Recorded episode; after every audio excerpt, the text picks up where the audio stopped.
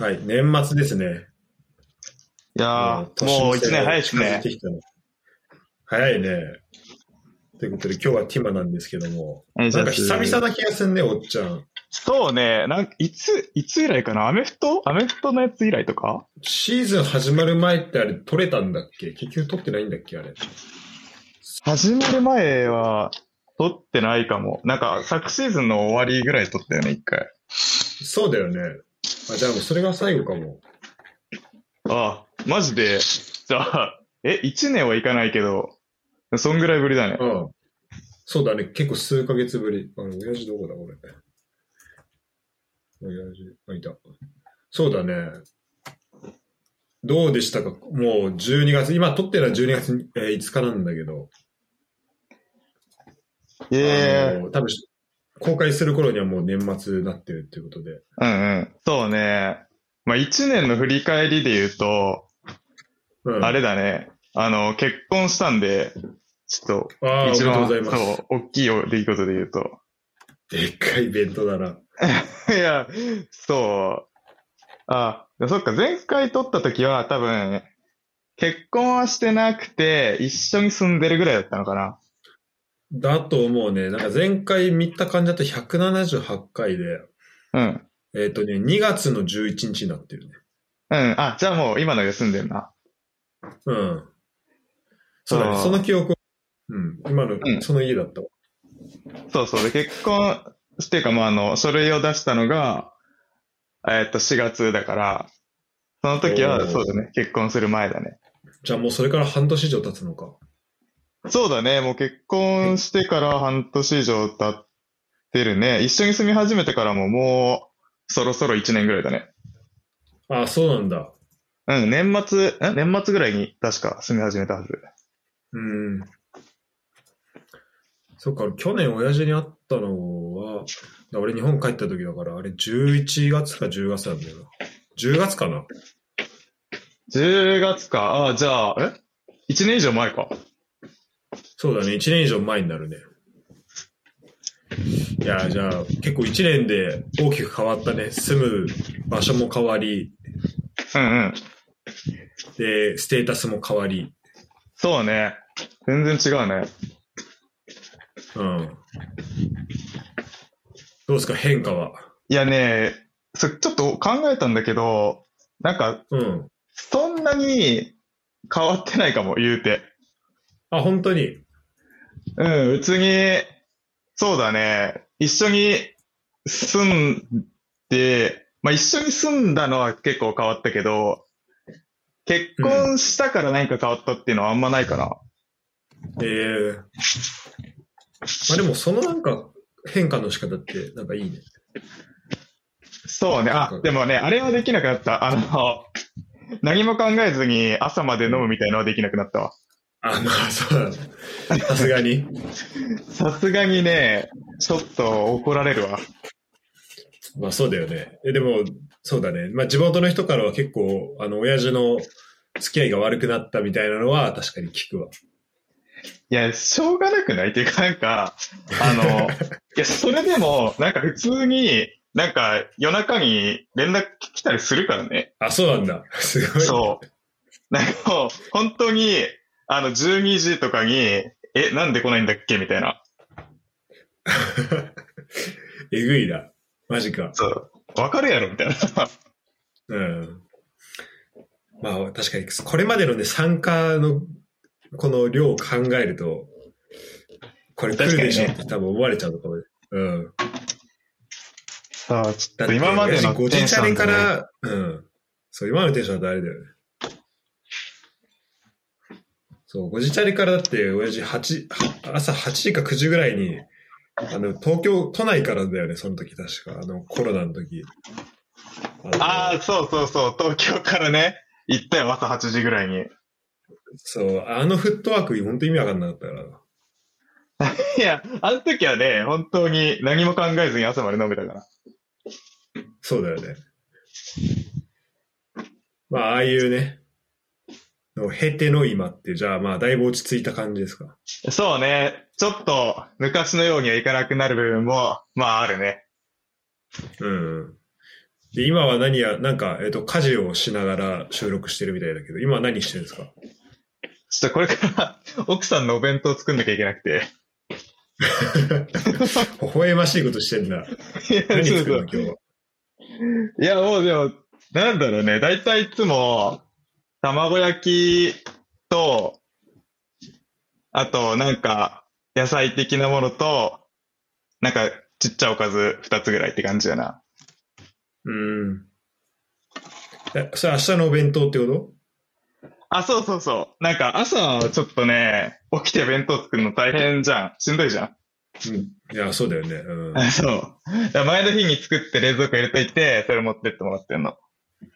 偉いな。え、それ結構、親父がやることが多いのそう。まあ、ちょっと忙しくてできない時は奥さんが自分で作るけど、そうじゃない時は自えー分で作ってるな。結構、結構役割分担があるんだ、そうですねすごいね。そうそう。多分、家事はね、割と私がやってるかな。えー、す素晴らしい。そう。なんだろうな。あのね、掃除、掃除系は割と奥さんがやってくれるかな。あそうなんだ。そうそう。なんか、お風呂掃除とか、そういうのはやってくれるけど、なんか、ご飯、私ご飯担当みたいになってて。えー、ごご飯作るのうまいんだ。あ、てか、奥さんがあんまり料理作るの好きじゃなくて。あ、そうなんだ。そうそう。で、私はなんか、基本在宅だから、家にいるから、なんか奥さんの帰り、待ってよりは、自分で作った方が早い時間に作れるから。確かにね。そうだね。それは、そそうそう。で、れができるのはいいね。うん。そうそう。だから、あの、私がそのご飯作るのと、だお弁当とかも作るのと、あとだから、買い出しとかもさ、私が行ったりとか、するようになるよね。一人で大丈夫、親父買い出し。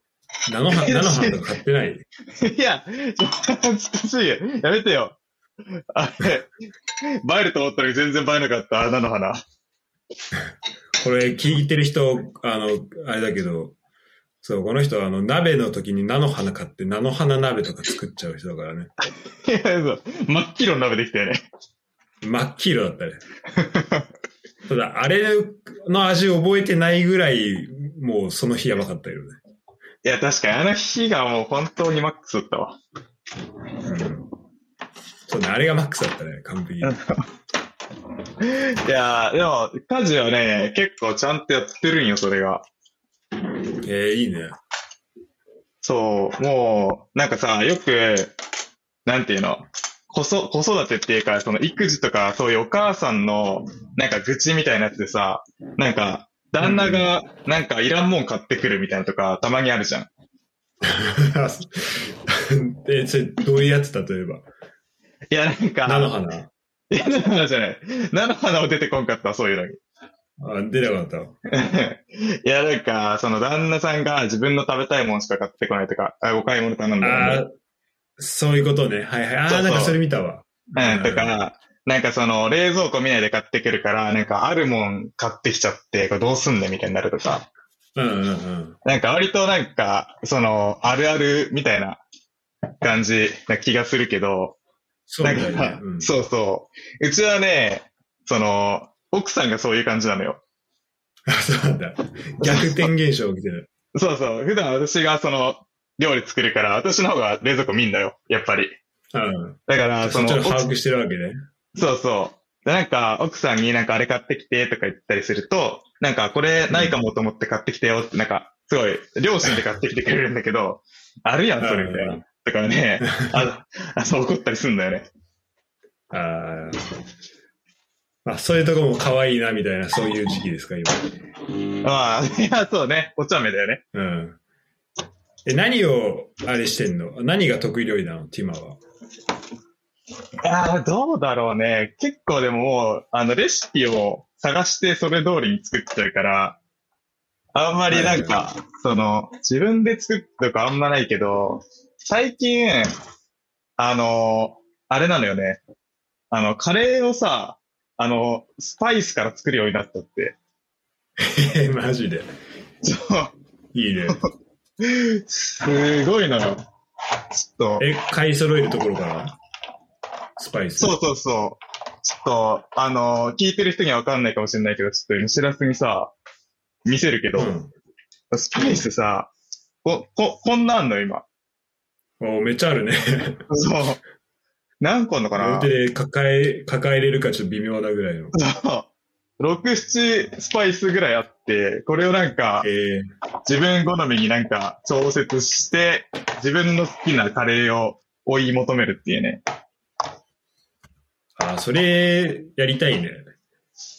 そう、これ結構ね、むずくて、なんかあむずね、い。そう、いつまで経っても自分の好きな味になんない。 でも俺それね、確かに思い返すと俺、フランス留学した時やったわ、最初。やったこれ。なんかさ、ひ一人暮らし初めてだったわけよ、その時う。んうん。でさ、あの、まあ、何でも買えるわけじゃん、言ってみれば。うんうん。でさ、スーパーとか行ってさ、あの、フランスのスーパーまた日本と違うからさ、ちょっとテンション上がってさ、あ、ス確パかイに、スね。コーナーめ、そう、めっちゃ置いてあるからさ、とりあえずめっちゃ買うみたいな。はいはいはい。めちゃめちゃ高くて、で値段とまず釣り合ってないし、普通にパックの、あの、フランスの値段での、あの、日本のカレー買った方がちょっと割高だけど、そっちの方がうんうん。なんか安いぐらいになっちゃって。ね。しかもね、その結果あんま美味しくないっていうね。 ああ、もうしょうがない、それは。そう。あれ結構むずいよな。いや、そう、むずいんだよね。なんか、結構さ、その、おしゃれ、おしゃれな人がさ、やるじゃん。こういうの。やるやる。そう、ちょっと、いや、いけんのかなと思ったけど、何にも、何にもできない。でもね、あれがいいらしいよ。あの、スパイス、あの、カレーに限らずだけど、スパイス系ををマジで本格的にやんなら、うん。あの、すり鉢え、そうなのを、あれ使うとマジ全然違うらしいよ。すり鉢で、うん。多分今さ、見せてくれたやつもうさ、あれじゃん。あの、粉になってるやつじゃん。そうそうそう。そう、そのね、前段階のやつを買って、その、すり鉢とす、あの、この、すなんつうの、すりこぎうすりん、うこん。ぎ棒っていうの。はい、あれ。で、あの、やると、まずそのね、あの、動作がすごい、なんかね、あの、メディテーションになるっていう人もいるし、うん。やっぱ香りが全然違うらしい、その、で出てきた時の。ええー、あれなんか、ペッパーミルみたいなことペッパーミルはあれだよね、あの、あの、ヌードバーでしょ そうそう、なんか、胡椒をさ、その、玉の状態からするやつじゃん、ペッパーミルって。あ、うん。あ、そうだよね。あ、そうそう。まあ、あれに近いんだけど、あれにさらに、こう、もっと圧をかけて、あの、潰すあー、なるほどね。あの、すり鉢に入れて、そうそう。はい、はい。そうす。ると、もう、さらに香りが出るって聞いたし、そうすると、あの、胡椒だけじゃなくてさ、いろんな、あの、はい、はい、こ 確かに。手紙してくれるみたいなやつさやつのさ、うん、うん。香り が出る。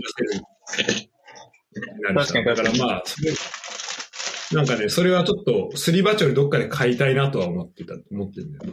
ああ、それいいな、確かに。うん。しかもね、本格感も出るし。確かにね、いよいよスパイス使ってる感出るな。そうそう。あとね、なんか、昨日聞いてた、あの、YouTube で、うんなんか言ってたんだけどね、アクアパッツァがいいらしいよ。え、何がうんあの、料理作るときに、うん。アあクアパッツァ。あ、を作るのが、なんか、あの、お手軽で、お手軽なのに結構豪華感が出るから。ああ、なるほどね。いいって言ってた。うん。なんか、ニンニク入れて、うんうん。うんでそこに、えっと、その後、温まってきたら魚と野菜ぶち込んで、で、うんワインぶち込んで、で、あともう煮るだけで、なんかいい感じのやつができるから。ああ、なるほどね。そうそう。俺それ作りたいなと思ってんだけど、なんか、ドイツで魚手に入れるのちょっと大変だなと思っうて、まだできてないんだけど。うん。なんか、アクアパッツァってさ、あれだよね。なんか、白身のさ、結構デカめの魚入れるやつだよね。あ、そうそう、白身魚入れるらしいね、タイとか。はいはいはい。なんか、そうそそうう。いうイメージだけどさ、なんか、あの、結構丸ごと一匹入れないああいうのって。あーまあ、そのイメージは確かにあるね。ね。あの、鱗落としたりとかねしてね。あ、そうそう、なんか顔からさ、尻尾まで使ってるみたいなイメージなんだよね。あるあるある。そうあの、確かに。だそれはどこまでやるのかちょっとあれだけど。そうあのサイズの魚、手に入るんっていうね。ああ、日本のスーパーとかだったら、でもスーパーない日本。あるある。あ、てか、うち、あれだからね、あの、世の蛇の近くだからね、家。あ、そうなんだ。めっちゃわかりやすい。ちょうど聞こうと思ってた。 そうそう。あ、その辺なんだ。ええじゃあ、世の蛇。まあ、世の蛇って言ってわかる人がこれ聞いてる人にどんだけ、まあ、地元は大体わかるか。まあ、地元だったらね、地元だったらわかるね。しかもこれもうジャスコじゃないんでしょ、世の。あ、そう、今はね、イオンだね。 もうこれ本手屋だよね。もう世の蛇って言ってるやつ漏れなくおっさんだからね。間違いない。絶対通じないね、今の子たち。あ絶対何じゃってってなるよね。そう、いや、ジャスコ知らんのって。そうだよ。ああ、でもその辺なんだ。いいね。そうそう、まあ、じチゃあャリで、ほんと、すぐ。へえ。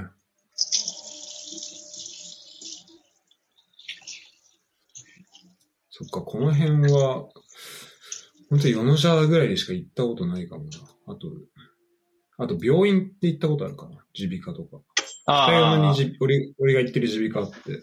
あ、あれでしょえ、誰だっけ尾形一緒だっけあ、そう、なんか、小川と一緒の、小川におすすめしたのかな確か。あ、そうなんだ。そしたらなんか、俺が行くと、あの、なんかね、俺がいつも行くとね、あ、なんか、あの、3日前に小川くん来たよとかね、先週来たよみたいな、なんかね、めっちゃ、あの、なんか、何も言ってないのにタイミングめっちゃ近いんだよ。すごいそれはでも言いたくなるよね。向こうも。 うん。そう、そうだね。ちょっと怖いなと思って、俺は。確かに。えー、あとあの、み武蔵野うどんわかるあ、わかるわかる。なんか辛いとこ。うん、あのなんか、ちょっと大きい通り沿いみたいなとこでしょ。あ、そうそうそう。うんうん。あそこはね、結構その、北与野の待ち時間でよく行ってたわ。あそこ、行ったことないんだよね。まあ俺も正直一回しか行ったことないから、ちょっとどんなだったか覚えてないけど、なんかめっちゃ激辛が好きならおすすめみたいな感じだった気がする。あ、辛いのか。そうそうそう。で、それが売りなはず、辛さが。あ、そうなんだ。うん。えー、ちょっと今度行ってみようかな。行ってみ。いいね、でも。いや、スシローとかあんじゃん、くら寿司とか。あ、そのそ辺う。行きたいもん、俺。結構ね、外食するには困らないぐらいある。あ、てか、こそっか、この、あれか、埼玉の県道の、あの、高速の近くにあるの。こ高速だよね。あ、近くにそるのう。あの、そうそう。あの、バイパスのとこのすぐ近くだから、あの通り沿い結構さ、なんかお店とかあるし。 ここの一風堂もよく行ったわ、俺。一風のね。うん。いや、いいよね。この前、なんか奥さんが、一風堂行ったことないっていうから一緒に行ったわ。あ、マジでそう。すご。なんかさ、奥さんさ、なんか、うん。え、なんかやったことないみたいな、え、それやったことないのみたいなのが、なんかちらほらあって、えー、なんか、こいつだっけな、最近じゃないんだけど、なんか付き合ってた時期に、なんか、タクシー乗ったことないって言われて、ほう。なんか、え、マジでそそそんな人いんのって思って、面白いね。そう、な んなかんさ、か、また、え、どういう人、なんかすごい、あれなのなんかリムジンでしか送り迎えしかしてもらったことないみたいな。じゃそういうわけじゃないんだけど、え、でも本当にそう思うよね、なんかタクシー乗ったことないって言われたら。そうだね。ちょっとびっくりするね。ね、何かの機会では乗るやんと思って。うん。 いや、なんか乗ったことないから、なんか乗り方わかんないみたいな、本当にお嬢さんみたいなこと言われて、乗り方って言われてもね。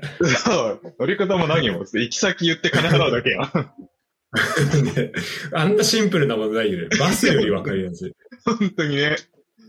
だからそういうのがあったりとかね、なんか変になんかやったことないことあんだよね、たまに。えー、うんそうなんだ。え、名古屋にいたよね、一時期。あ、そうそう、なんかね、えーっと、新卒っ名古屋て、の人。あ、違ううん違う違う、こっちに、あの、大学の後輩なんだけど、うんうん。ああ、そうなんだ。そう、なんか就職したタイミングで、なんかね、配属が名古屋になっちゃったのよ。ああ、そういうことね。そう。で、その3年、えどこぐらいだっけな ?3 年半ぐらいかな。名古屋に勤めてて、で、うんうん。いつぐらいだろう。あ、1年前ぐらいか。1年前ぐらいにこっち帰ってきた。なるほどね。あ、じゃあちょうどそのタイミングで一緒に住んで。そうそう。てかまあ、もう結婚するから、こっちに来たみたいな感じかな。うんうん。え、一風堂って、でもあるよね、普通にね。いや、そうそう。一風堂とかもさ、あ、あるよね。一風堂もタクシーもね、じゃあ、全然ね。え、じゃあ一緒に乗ったの、タクシーは。タクシーはそうだから、どっかのタイミングで一緒に乗ったんだよね。で、その時にそう言われたの。乗ったことないって言われて、そんなバカなっつって。あえーえ、入ってはじ、教えてもらった感じこれ初めてなんだよね、みたいな。いや、なんか、その、な、ちょ、なん、どのタイミングか忘れちゃったけど、ちょなんかじゃあタクシーで行くか、みたいな感じになった時に、あ、乗ったことないわ、みたいになって。えーそう、なんか教えて、みたいな言われて、教えることもないけど、みたいそれはびっくりだな。なね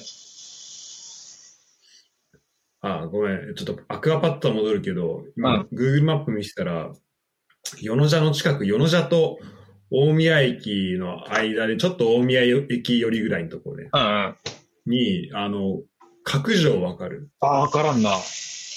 角城って魚屋さんなんだけど、うんうん。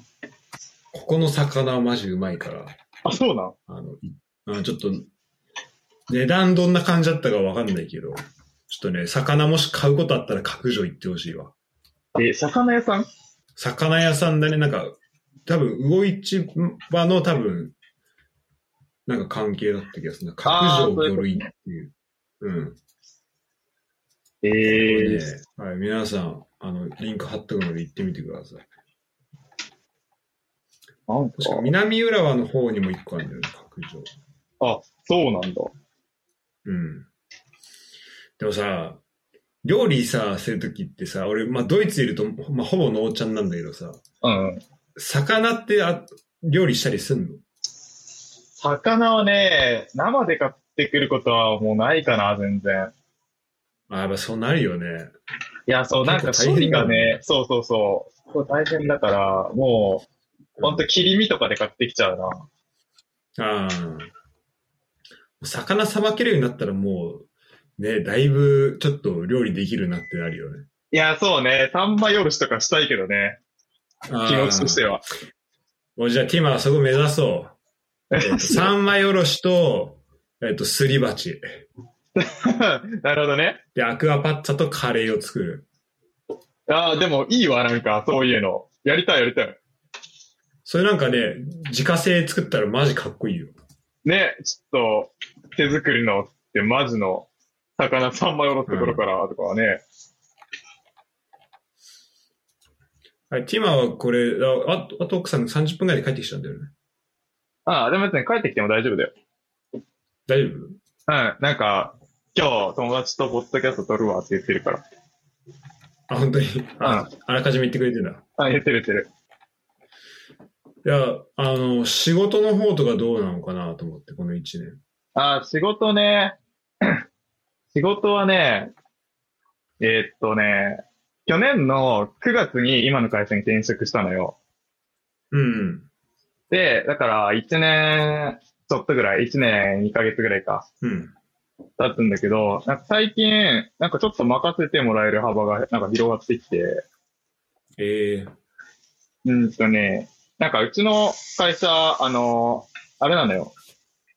えーっと、あれちょっとあんま社名言うとあれなのかないやわかんないけど、あの、なんて言ったらいいんだ、あれ。あの、新卒とかのサービスはいはいはいはい。が、はいねなんかまあ、そうそう、親会社。まあ、で、そこの、あの、開発をしてる、まあ、開発会社なんだけど、うん。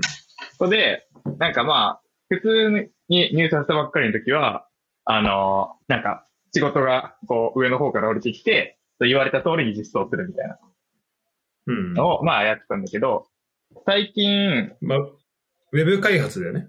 あ、そうそうそう そう。ウェブサービスの開発をしウェてブサーて、ビスまのあ開、発。うんそうそうそう、ソースコード書いて、みたいなことしてて、うん。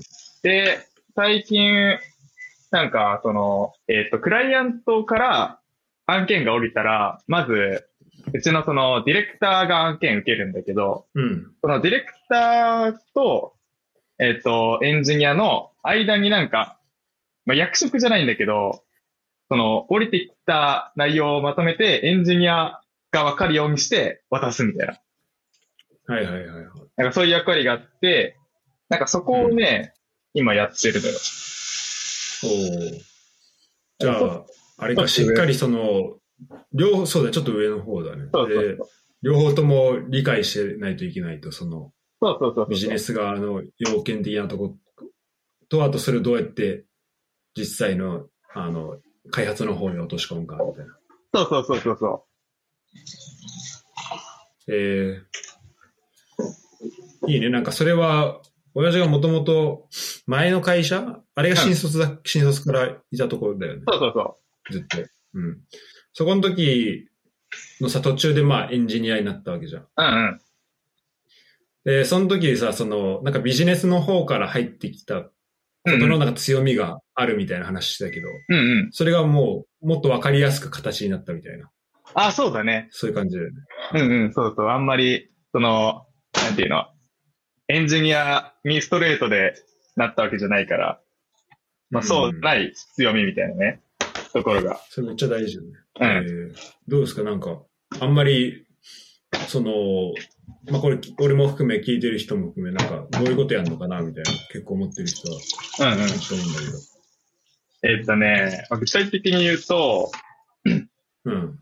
えっと、まあ、うちのサービスは、その、新卒に合わせて、こう作っていくから、うん。その結構ね、あの、シーズンごとにいろいろ作り変えるのよ。うん。で、なんかまあ夏、夏向けのサービスとか、秋向けのサービスとか、あとなんか就活が本格化した時向けのサービスとかで、なんかちょっとずつこう作り変えてて、うん。え基本はその前のシーズンを踏襲して、プラスでなんか改善したいところを改善していくみたいな。うん。まあなんか運用保守みたいな感じなんだけど、あるんだ。うん。そう。 で、えーっと、クライアントが、なんか、今シーズンはこれやりたいです、みたいなことを言うのよ。うん。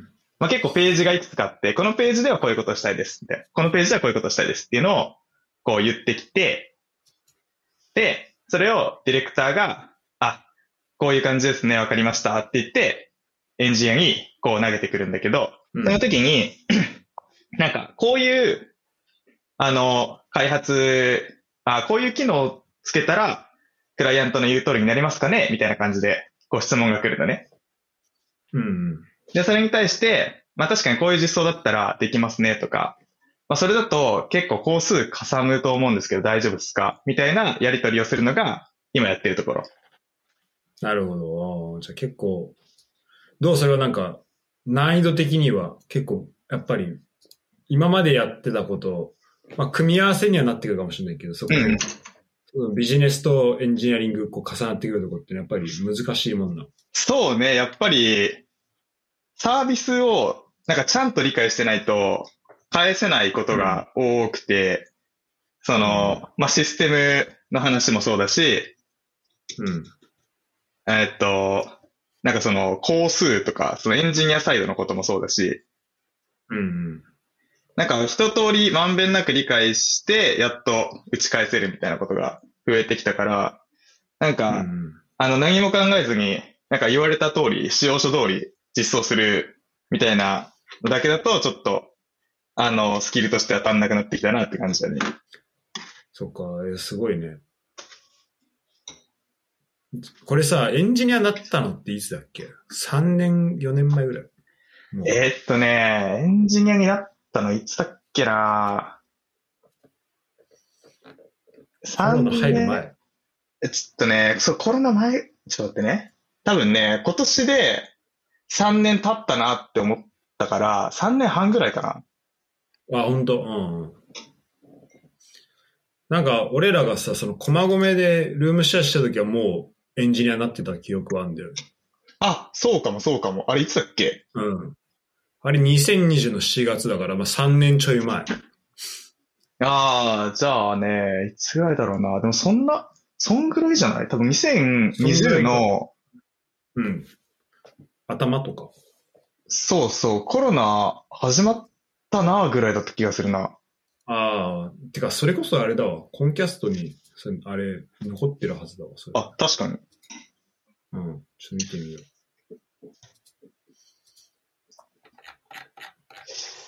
うーん、あ、でも最初のうちは出社してたからもうちょい前かな。う。シャープ37。あ、シャープ32。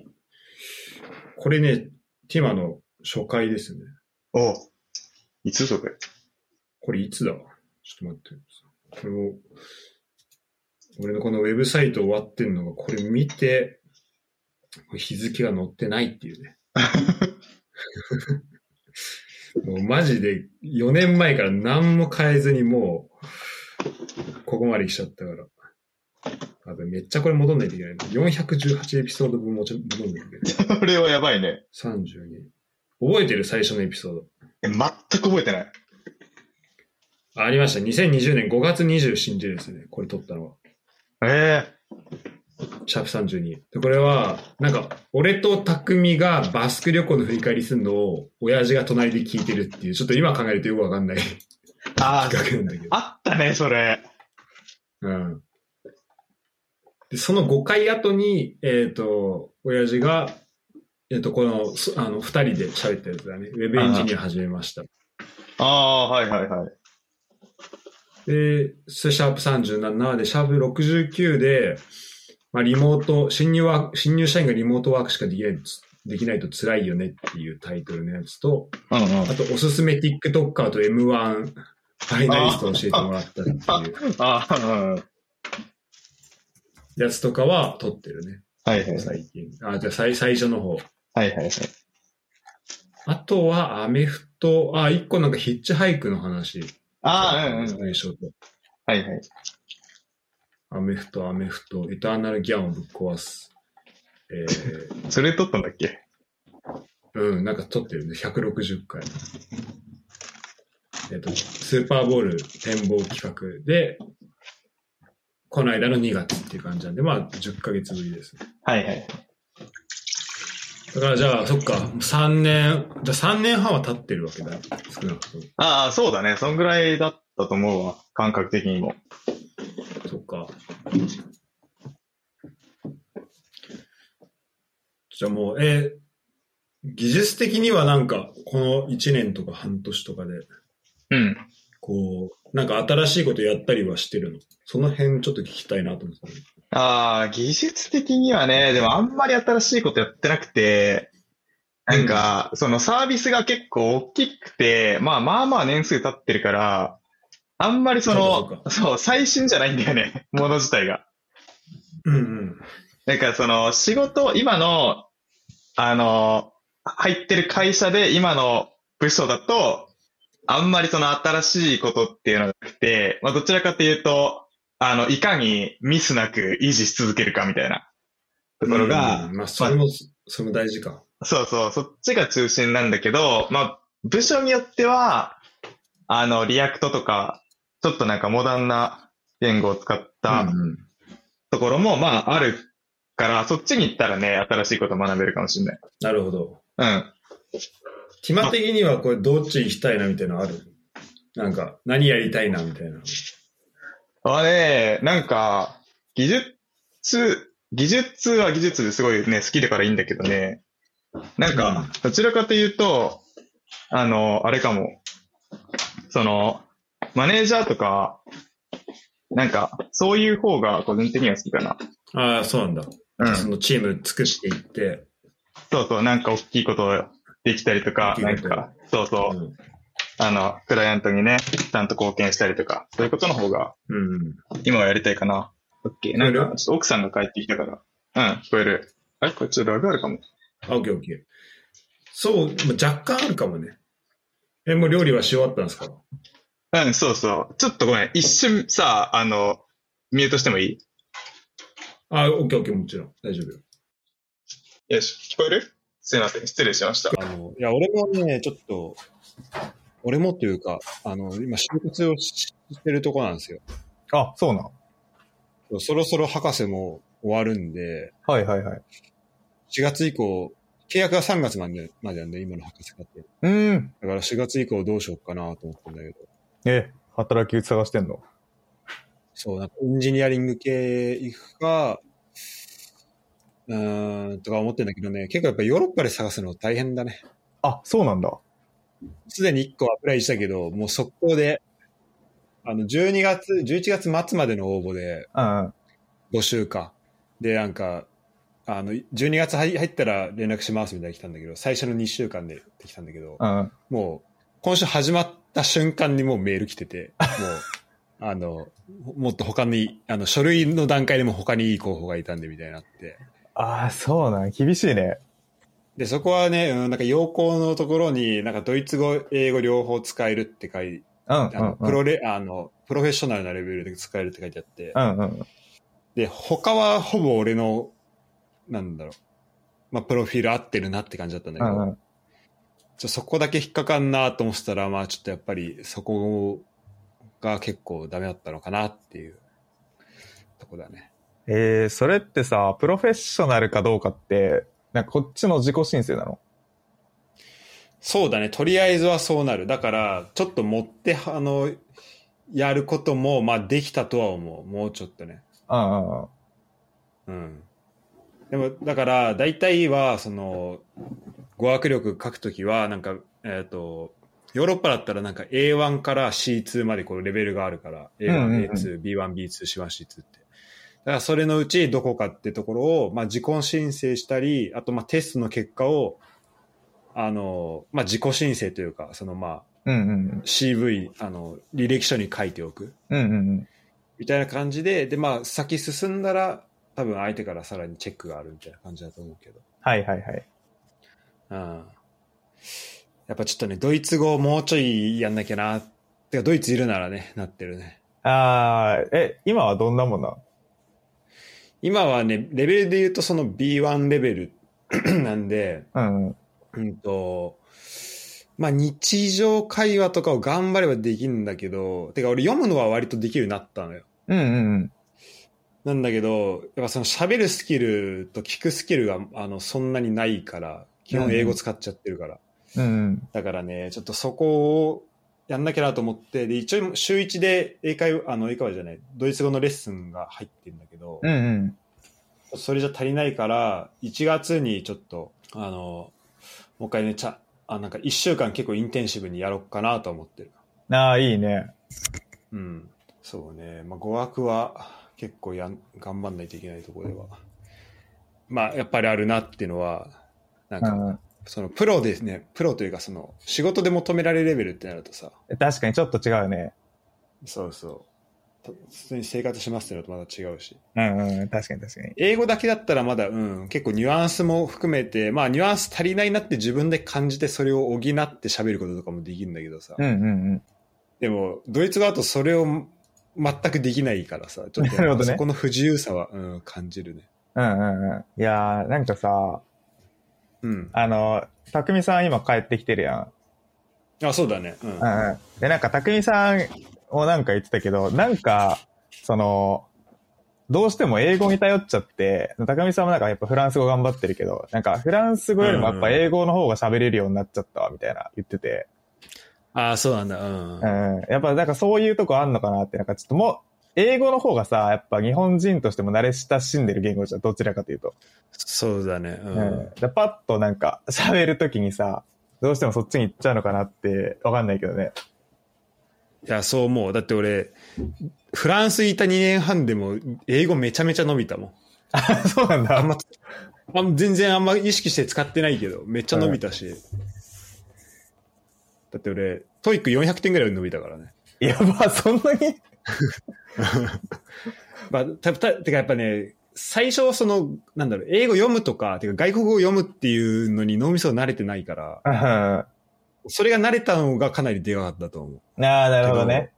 そう、でもやっぱね、フランス語とかやっぱさ、特にその、相当がん、めちゃめちゃ意識しないと、やっぱり、あの、とか、あと、その環境が、絶対フランス語必要とかじゃないとさ、うんやっぱり英語出ちゃ、使っちゃったりするんだよね。うん。うん、なるほどね。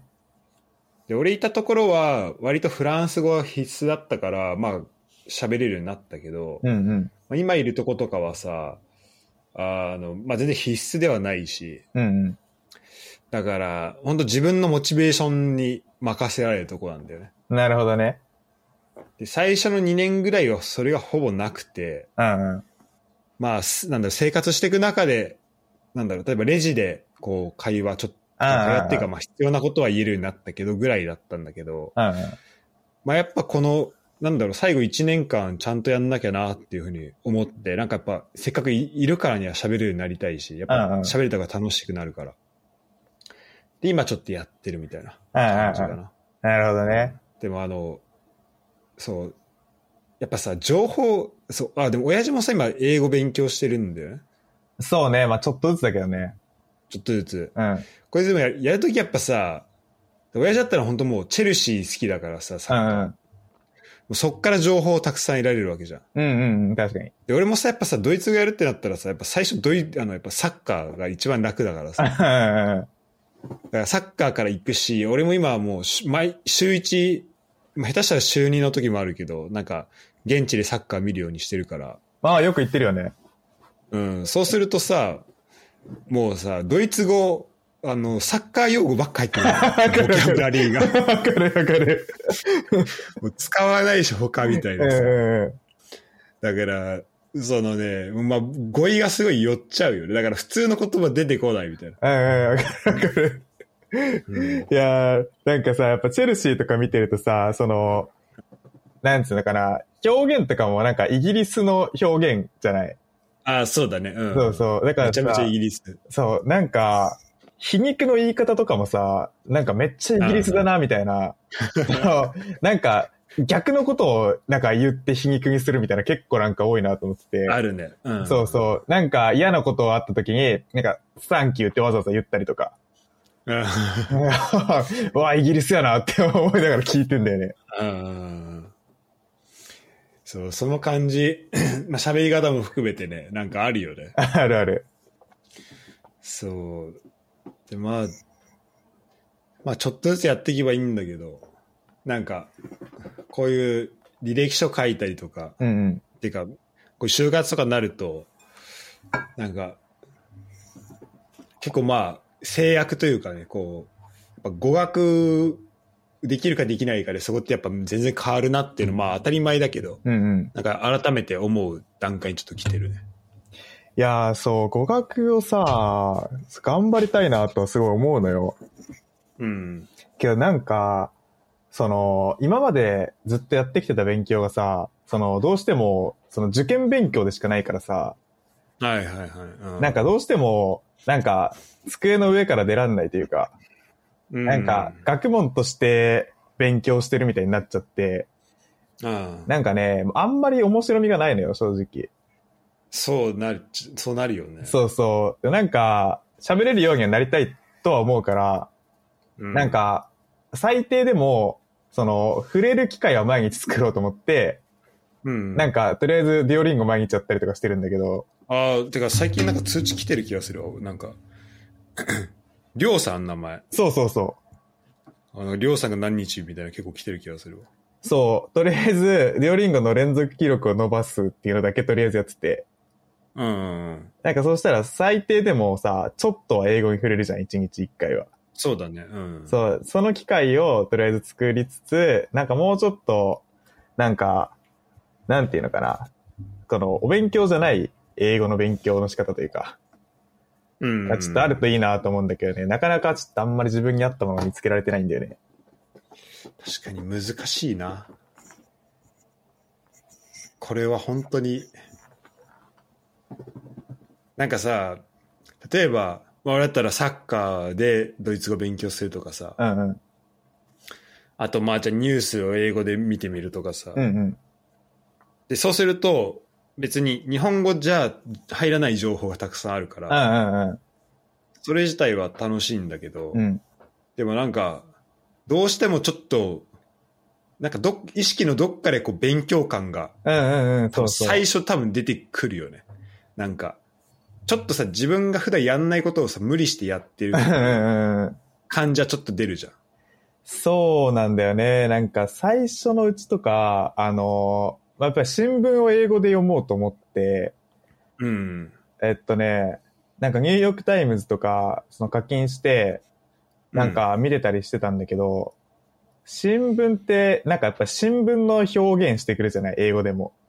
そうだね。そう、だからあんまりその喋り言葉じゃないさ、あの、英語とか、なんか、その、時事に関わる英語とかがすごいよく出てきて、うん。なんか、いやこれあんまり、その、教科書読んでるのと変わらんな、みた いな。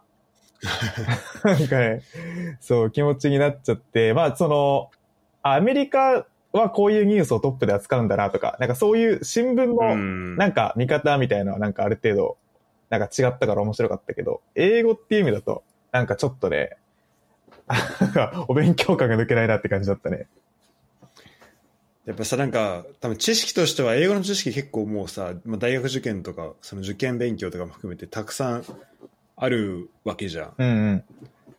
でもさ、やっぱこう、一番、なんだろう、喋れてんなって思う時って、やっぱこう、あ、違う、やっぱ英語できてんなって思う時って、やっぱこう、喋ってる時なんだうんよ。うんうん。いや、そうだよね。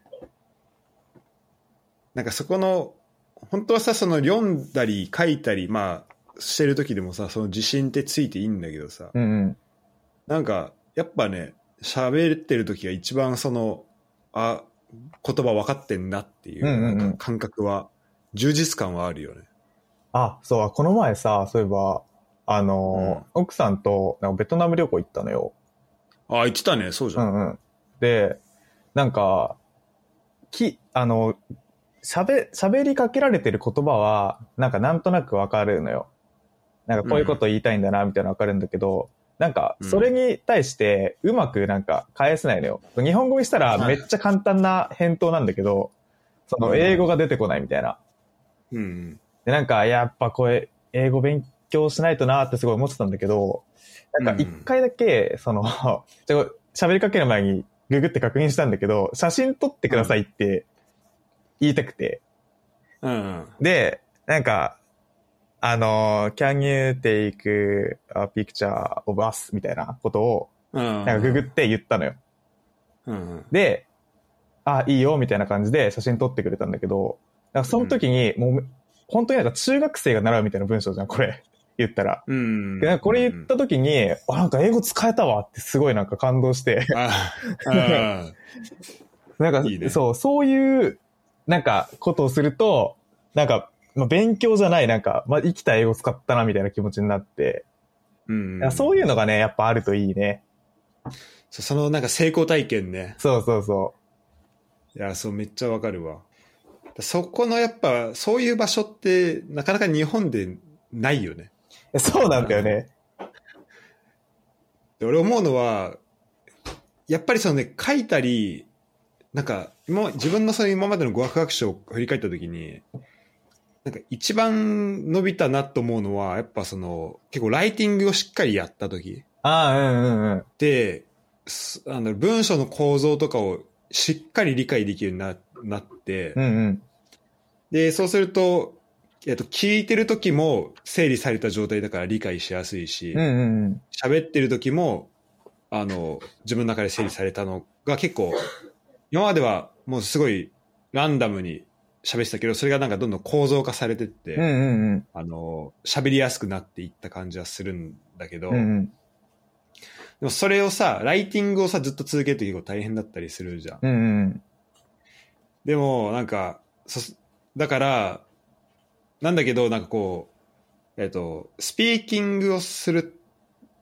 で、そう。で、スピーキングたくさんすると、やっぱこう、あの、なんか英語力伸びそうな気がしてたんだけど、なんかそれだけだと、やっぱり、難しいなと思って、やっぱこう頭の整理をするのがやっぱ一番大事だなっていう結論に今なったんだけど、じゃあそのスピーキングとかなんか人と喋るのって何が大事なんだろうなっていうと、そういうなんか、そのきっかけを与えてくれる、なんか、うんあ、喋りたいなって思うとか、なんか、うんあ、喋れたわって思えたとか、うん。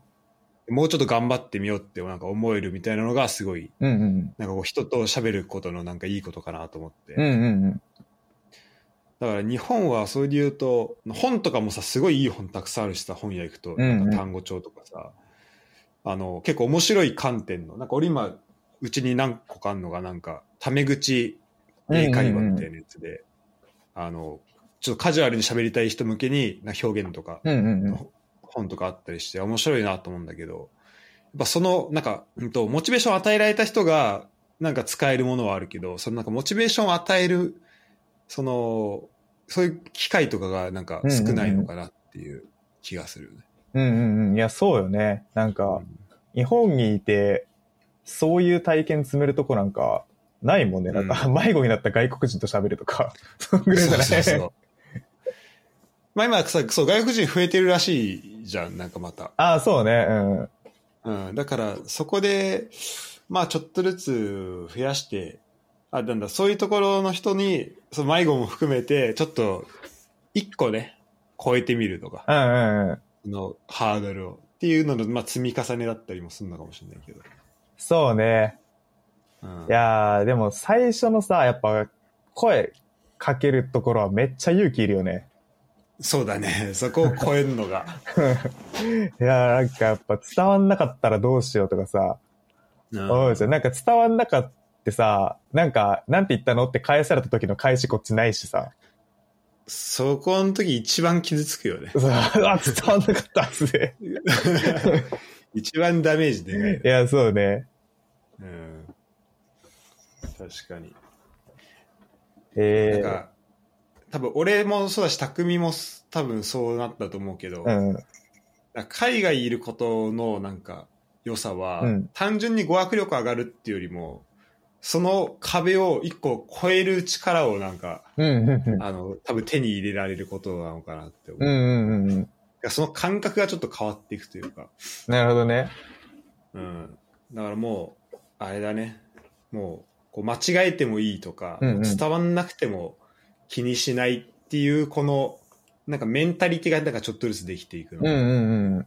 気がするね。で、それはもうたくさんそういう経験をするから、もうそれ気にしてたら前進めなくなったっていうのもあるんだけど。うん。そう。そういう意味だと、なんか、第二外国語は結構ね、うん。あの、おすすめかもしれないなと思うね。その、英語やりたくても、うんうんまあ、英語、ちょっと遠回りかもしれないけど、うんうんでも、例えばさ、なんか、俺、す二十歳の時そうだったけど、なんか、もうし、中学校からずっとやってきた英語、こんな喋れないんだって、やっぱうん、なったし、うんうんでも逆にフランス語だったらさ、いや、それ喋れないだろっていうとこから確かにねスタートできるうかん。らさ、確か に。そう。あの、まあ僕、こう、なんだろう、モチベーションというかさ、うんうんうんあの、なんだろう、そんな傷つかない。てか、まあ、やってやろうってなれるしさ。 確かにね。本当にゼロからだもんね。 そう本当ゼロから、なの当たり前じゃんっていう、なんか開き直れ る。確かに。うん、から、なんか、で、例えば、じゃあ、まあね、だからそれヨーロッパいるとやりやすいんだけど、うんじゃあ例えばフランス語やった、勉強したからちょっとフランス語旅、フランス旅行してみようってなった時に、うん、うん。あの、結局やっぱフランス語だけではいけないから、英語使ったりとかっていうところうんうんで、うんこうなんか、トータルで伝わればいいよねっていうこの感覚もなんか。あーなるほどね。うん。確かに。そうだね。でも多分なんか結構やっぱ、その外国人の人は、あの、日本に行く人とかやっぱみんな英語喋れないんでしょって思ってると思うからう、んちょっとでもやっぱこう喋ってくれる人がうん、うん、いたりすると、めちゃめちゃありがたかったり、その、嬉しかったりするとは思うね。いやー、そうだよね。なんか、向こうからしてもさ、あの、言葉わかんねえ国に行ってるわけだもんね。そうそうそう。だって、俺、さあ来週だもん。来週俺サウジアラビア行くんだけど。だって、マジわかんないじゃん、言葉。最初はわからんね全然わかんないじゃん。わかんない。俺さ、4月もさ、ACL 決勝で行ったんだけどう、んうんでその時はさ、で、まあ、リアドだったわけよ、首都うん。うで。んうんどうか英語どうかなと思ってたけど、でもやっぱ結構みんな喋れうん。たし、あとなんか、あんま伝わってなくても、なんかあの、Google、あ、てか、特特にタクシーの運転手さんとかあんま伝わんなくて、うんうんうん。でもあの、Google 翻訳でなんとかやるみたいな感じだったんだけど、なんか、あの、そう、別に喋れなくてもいいけど、なんか、また特に自分がなんか困ってる時とかだったら、その、Google 翻訳でコミュニケーション取ろうかっていう、そのし姿勢を見せてくれる人だけでもなんかめちゃめちゃありがたいな。あー、なるほどね。コミュニケーション取ろうとしてくれてるポーズみたいな。そう取ろうとしてくれる。そうそううそう。んうんうん。それはね、すごい大事だなっていうのは思うね。確かにコミュニケーション取ろうとしてくれてはいるもんね。言葉わからんけど。そうそうそう。え、ベベトナム行ったって言ったっけあ、そうそう、ベトナム。どんぐらいいた ?1 週間ぐらいいたんだっけベトナムはね、5日ぐらい、4泊5日とかだったか ?4 泊5日。な。うんどうだったあ。めっちゃ良かったよ、ベトナム。俺さ、その辺のさ、東南アジア行ったことないんだよね。なんかね、あのうん。ーバイクがめっちゃ多くて、ベトナム。あ、そうなんだ。うん、そう、なんか移動が基本バイクなのよ。へえ。なんか、観光客も。あ、いや、観光客は歩き。うん。で、現地の人たちが移動が基本バイクなんだけど、えなんかね、あ多分交通ルールって単語ベトナム語にないんじゃないかってくらい交通ルールないのよ。ー、だからそれよく言うよ ね。あの そうでもやっぱ、やっぱやっぱ道路やばいの。めちゃめちゃ。そうそうそう、道路なんか、あの、バイクで溢れ返ってて、で、うんなんか、あの、もう車間距離とかないのよ。もう、ビタ付けなのね。基本前に。そうね。 で、なんか、あの、まあ、でっかい道路はそうじゃないんだけど、その、街中とかだと、信号が全然なくて、うん。なんか、みんな雰囲気で渡るのよ。街中に信号ないって言ってたそう、街中に信号なくて、あおかしいな。うん。そうでなんか、渡れそうだなって思ったタイミングでみんな渡るのね。歩いてる人は。うんうんうんうんうん。なんだけど、その、バイクで溢れ返ってるから渡れそうなタイミングないのよ、基本。そうだよ。そう。だから、この、なんか雰囲気で歩いていくとバイクが避けてくっていう。 自分たち。そうあ、バイクも慣れてんだ。そうそうそう。みんなそうやって当たってるから、なんかそうやっていくしかなくて、なんか、あの、本当日本だったら毎秒事故ってるぐらいの感じなのよ。えー、え、それみんなバイクは動いてんのちゃんと。あ、そうそう。普通に走ってる。普通に走っその渋滞してるとかじゃなくて、もう、まあ渋滞はしてんだろうけど、 まあでも、そう流れてる、ちゃんと。動いて、流れてんだ。そう、そすの、ごいねバイクの流れに突っ込まなきゃいけないし、あとね、なんか一応、あの、信号あるところもあるのよ。大きい交差点とかは信号あるんだけど、うんうん。なんかね、3割ぐらいの人は守んないの、信号。あ、そうなんだ。うん。そう、なんか、それどっち歩行者あバイク、バイクバイク、バイク。バイクが守ん ないの。そう。なんか、だから、明らかに赤なのに全然通る のよ。おうだからしかも人もいるわけでしょ。そう。だからもうなんかさ、普通に十字路とかさ、あの、どっちにも通ってんのね。車もバイクも。やばすぎだ。そう意味がわかんないね、本当に。そそれはやばいね。 う。ほん、なんで事故になるのか本当にわかんなかった。4日間わかんなかっ結局分からずにた。は。 そう、全然わかんなかったわ。なんだっけ、あの、制動距離だっけとか空想距離とかってあるじゃん。うんうんうん。ブブレレーーキキの取るねと。きに、うんうん。あれは存在しないのかな、ベトナいや、多分感性の法則とかもないんじゃないもうビタッと止まっちゃう。ム。ないのか。 ビタごめん。ゲームみたいな。 そうそうそう。街はどこ行ったの街はハノイね、そう、ハノイの旧市街っていうところで、えなんか、あの、昔の街並みとか、多分その植民地時代の建物とかが残ってるような。ーああ、そうなんだ。そっかそっか。そうそフランスだよね。フランスとかイギリスだっけう。あ、ちょっと国はわかんないな。結構でもなんか、あの、可愛らしい建物が結構あったよ。えー、あ、フランスの影響を受けたって書いてあるわ。うん。そうなんかね、ベトナム人で結構フランス語喋れる人いるんだよね。あ、そうなんだ。俺、それもフランス行ってから知ったんだけど。ええそう。いいね。うん。あとね、街並み、街中で言うとね、あの、一応、ああの、歩道がね、あるのよ。おその、うなんさっき言ってたみたい。え、うん。あのさ、一応道路と別に歩道があって、まあ、人間はそこをあ、歩道ね。そう、ん人間はそこを歩けばいいんだけど、その歩道が、なんか基本、バイク置き場なんで、うんあ、バイク置き、バイクがたくさん並んでんの。そう、なんかバイク置き場になっちゃってて、 うん。なんか、その、バイクを止めてるのよ、みんな。で、おうなんかそのバイクが止まってないところは、もうお店が、飲食店とかが机と椅子出してるのよ、そこに。あーなるほどね。その、道路沿いにあるお店の、まあ、テラス席的な感じ。そうそうそうそう。まあ歩道なんだけど、本当は。 そうなってるから、なんか歩道を人間が歩けないのよ。やば。だから、あの、車道を人間が歩かなきゃいけないじゃそうだねん。。 そそうなんのう。そう。マジで。そう、歩道歩けないから。そうだねって言ってたけど、そうなんのか。まそあ、でも、まあ他歩く場所ないんだもんそうなのよ。でも、 でも車道はバイクめっちゃいいんだよ。 そうなの。だから、もう車道をあの歩く人間と、なんか、流れるようなバイクたちがこうバーッと通ってて、でそこに加えて、なんか、あの、歩きながら物を売ってるおばちゃんとかも入ってくるのね。おで、ー本当になんさらか、にするそう、昔の日本みたいなさ、あの、肩に棒があっあはいて、こ、はいはいう前と後ろになんかこう、天秤みたいな感じで、うん。なんか食べ物を売ってるみたい。たいな、ああいうのと思ってるおばちゃんとか、えなんか、チャリに、なんか山ほど花摘んで歩いてるおばちゃんとかいるの。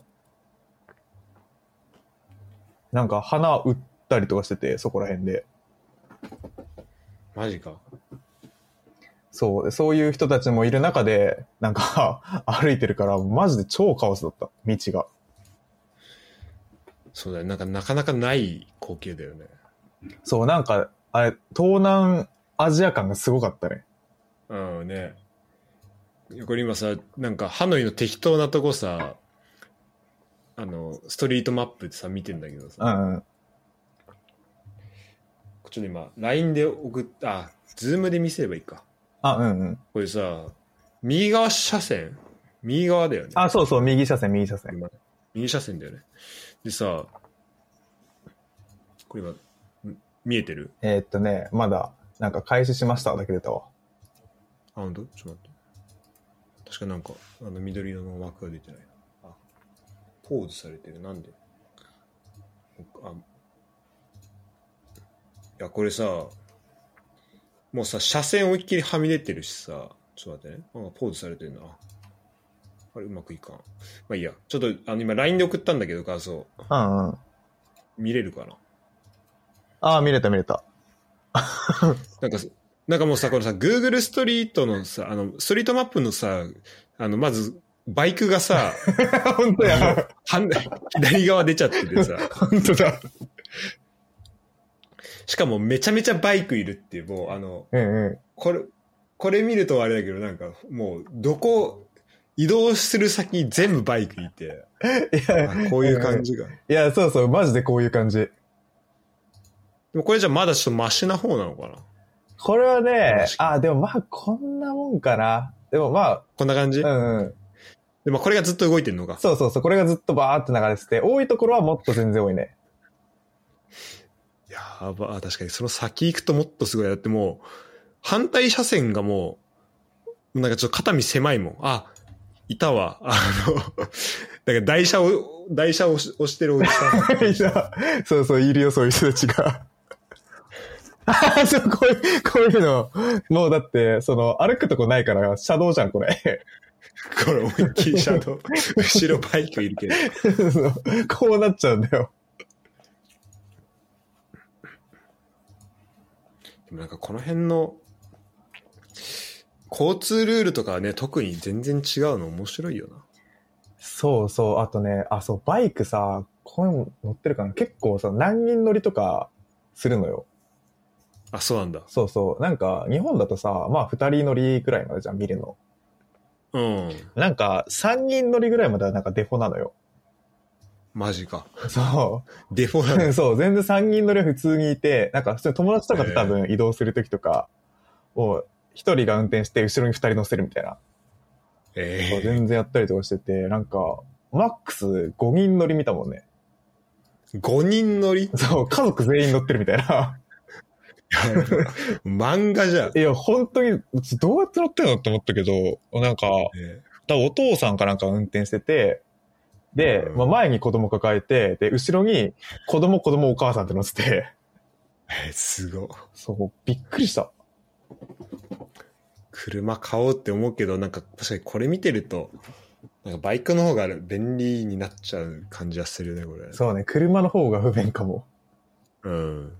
だってこれをかき分けていかないといけないわけだもんねい。や、そうそうそう。だからこんなんだからもうめちゃめちゃクラクションになってんだよ。ずっと。そうだよ ね。そう。なんか、いやその、なんか日本でクラクションになるとさ、なんかちょっと、あの、邪魔だよとかさ、なんかそういう ニュアンスじゃん。ん。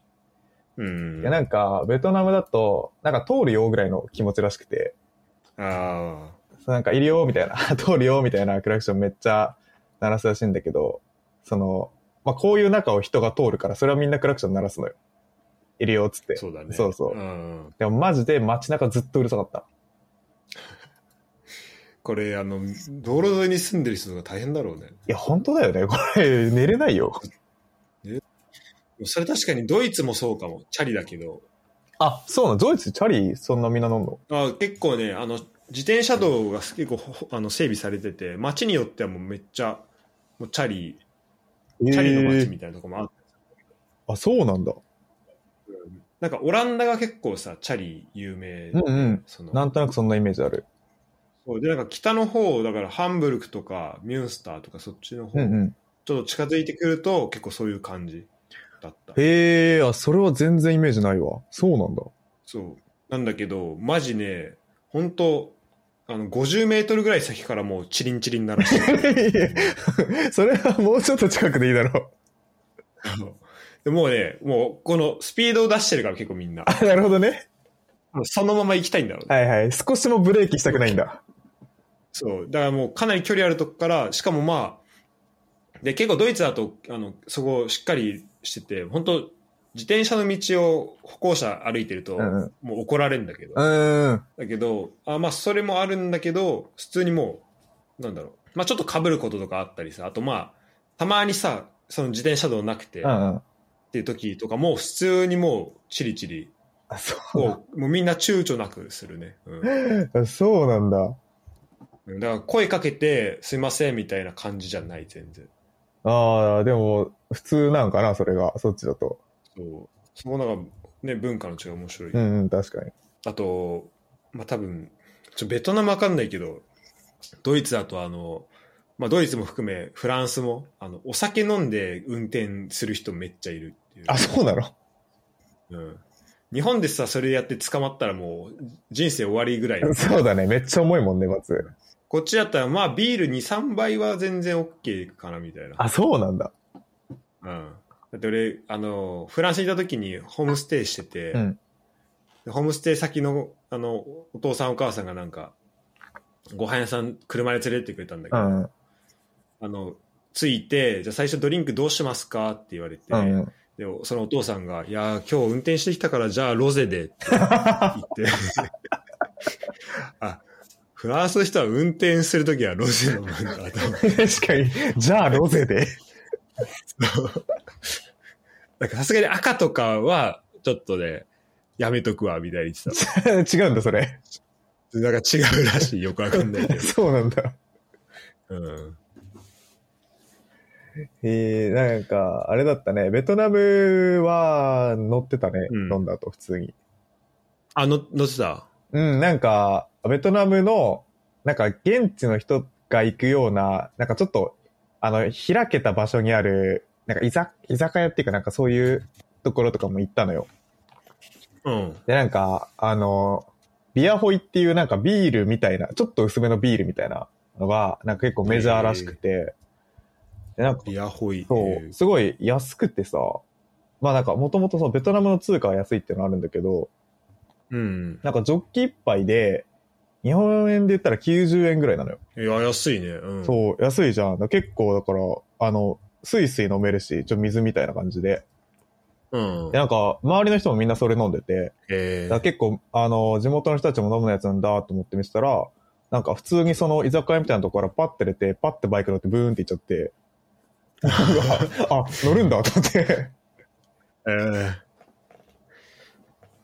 え、ベトナムってドン通貨。そうそうそベトナムドンなんだ。えー、これじゃあ1万5千、なんか、Google 見たら1万5千ドンが大体90円ってなってたけど、そんなう。感あじ、そうそう、1万5千ドンぐらい。数数字覚えてる。そんぐらいそんぐらい。へえ。ちょっと数字でかくてびっくりするけど、まあじゃあ安いんだね、だいぶ。そう、なんか計算めっちゃめんどくさいんだけど、あのね、そうだね。 1ドンが0.006円とかなのよ。 あ、マジで。そう。 でも、なんかその細かい数数字で売られてるものなくて、 基本は。うんなんか、だいたい1万ドンぐらいから、まあ、7000ドンぐらいだったかな、言ってました。7000ドンぐらいから。で、なんか、通貨も、あのー効果がなくて紙幣だけなんだけど、一番下が1000ドンの紙幣だったから、ああ、じゃあ6円ぐらい。そう、そっから上のものしかなかったね。ああ、なるほどね。おもろいな。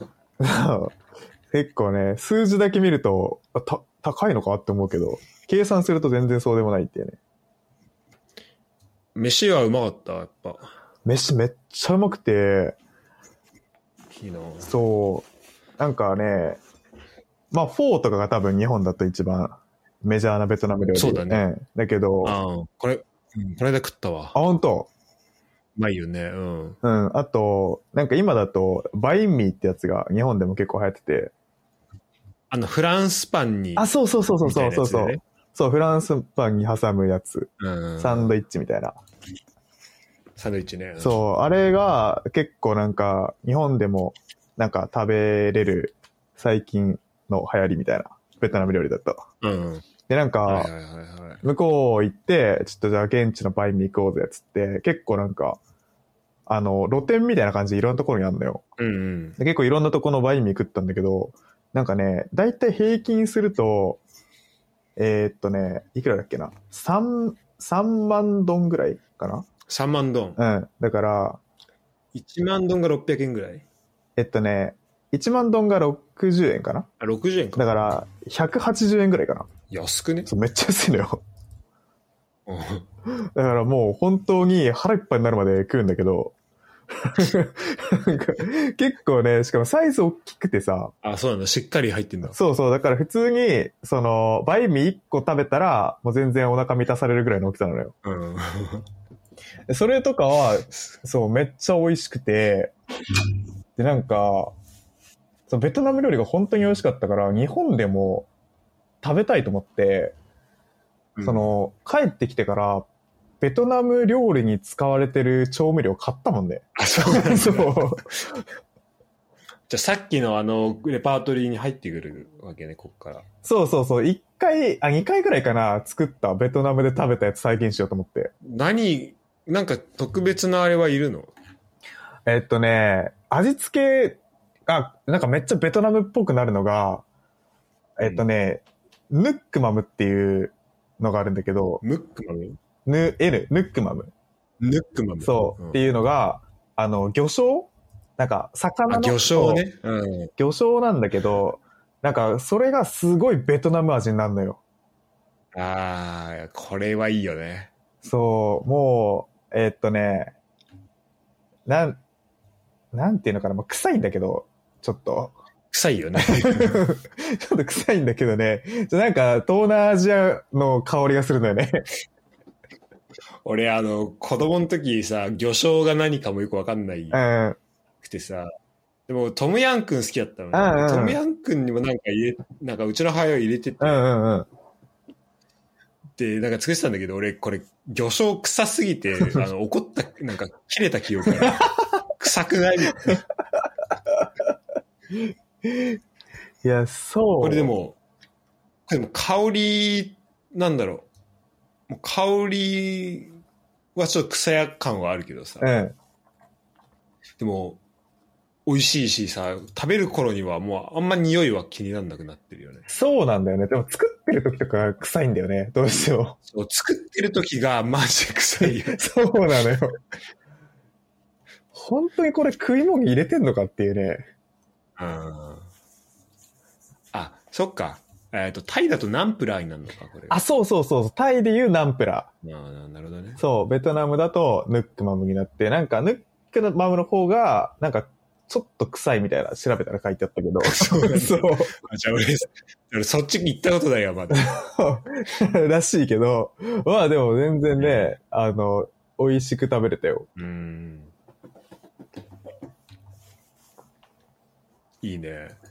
いやー、まあ、これ確かにな。じゃあ、あと4もね、うんうん。 4作ってみたいのよ。 4ね、つく、4はまだ作ってないかな。 4さ、4ちなみに、フーっていうらしいよ、現地だと。あ、フーって言ってた。そうなんだ。4じゃないんなんだ。か、あの、微妙なうーらしいんだけど。あ、一番日本人が苦手なところじゃん、そ れ。そう。 だしかもなんかちょっと、マネーションとするするとなんか、これバカにしてないかなってちょっと思っちゃう難しい。あれさ、なんかこれ本当かわかんない、なんか YouTube で見ただけだから本当かわかんないんだけどさ、うん。あのフォーって、まあ麺とかさ、野菜とか乗して上にさ、肉乗せんじうゃん。んうん薄切りの。そこにさ、スープをさ、熱々のスープ入れて、うん。うん。なんかその熱で牛肉を、こう、クックするみたいな。え、そうなの聞いたんだけど。だから生肉を乗して、その上になんか、あの、スープ乗せるって聞いたんだけど。怖っ、衛星。うんね。でもこう、そそれがあれらしいよ。本場のあ、そうってな聞いのたんだけど、いや、それが本当かわかんないんだけどさ、なんかどうだったのかなと思って。え、どうだろうなんかまあ、完成されたやつしか見てないから、ちょっと過程はわかんないけど、でもちょっとやりかねないって思うのが、なんか、うん。あその衛星の概念も正直あんまなくて、 あの、その、さっき言ったみたいにさ、お店とかも、その、歩道に結構机とか椅子とか置くじゃん。うん。で、その、居酒屋みたいなとことかでお酒飲んでても、なんかそう、外で飲み食いするんだけど、あの、そこで出たゴミって全部なんか、下に捨てんのよ、みんな。した。 そう、もう地面にポイポイすんの。やばいな。で、なんか、普通にその、あの、文煙みたいな文化もないから、もうそこら中でタバコ吸っててみんな。で、なんかそれもポイポイするのよ、下に。うん。 で、なんか、あの、お会計して帰るやん。そしたらお店の人が、そこにあった、その、食器全部持ってったら、机とか椅子とか全部バーってやって、下を煮込み全部落とすのよ。 で、で、最後に地面を吐いて、なんか次のお客さん入れるみたいな。なるほどね。そう。 あマジかと思って。あーその感覚もね、まあ、確かにまた。でも日本とは全然違うよな。そう、だから衛いや衛星とかもなんか感覚違いすぎるなと思って。うん。確かにこう露店行ってよくお腹壊すみたいなの聞くもん。あ、そうそう、言うよね。大丈夫だった全然大丈夫だったね。お お腹強いのかな結構あ相性がい 相性いいね。い。いいなそれはさ、あの、ハネムーン的な感じだった。あ、これはね、全然普通になんか、 お奥さんが行きたがってたから行っただけ。ええいいね。えすたまにちょこちょこ行くの一緒に。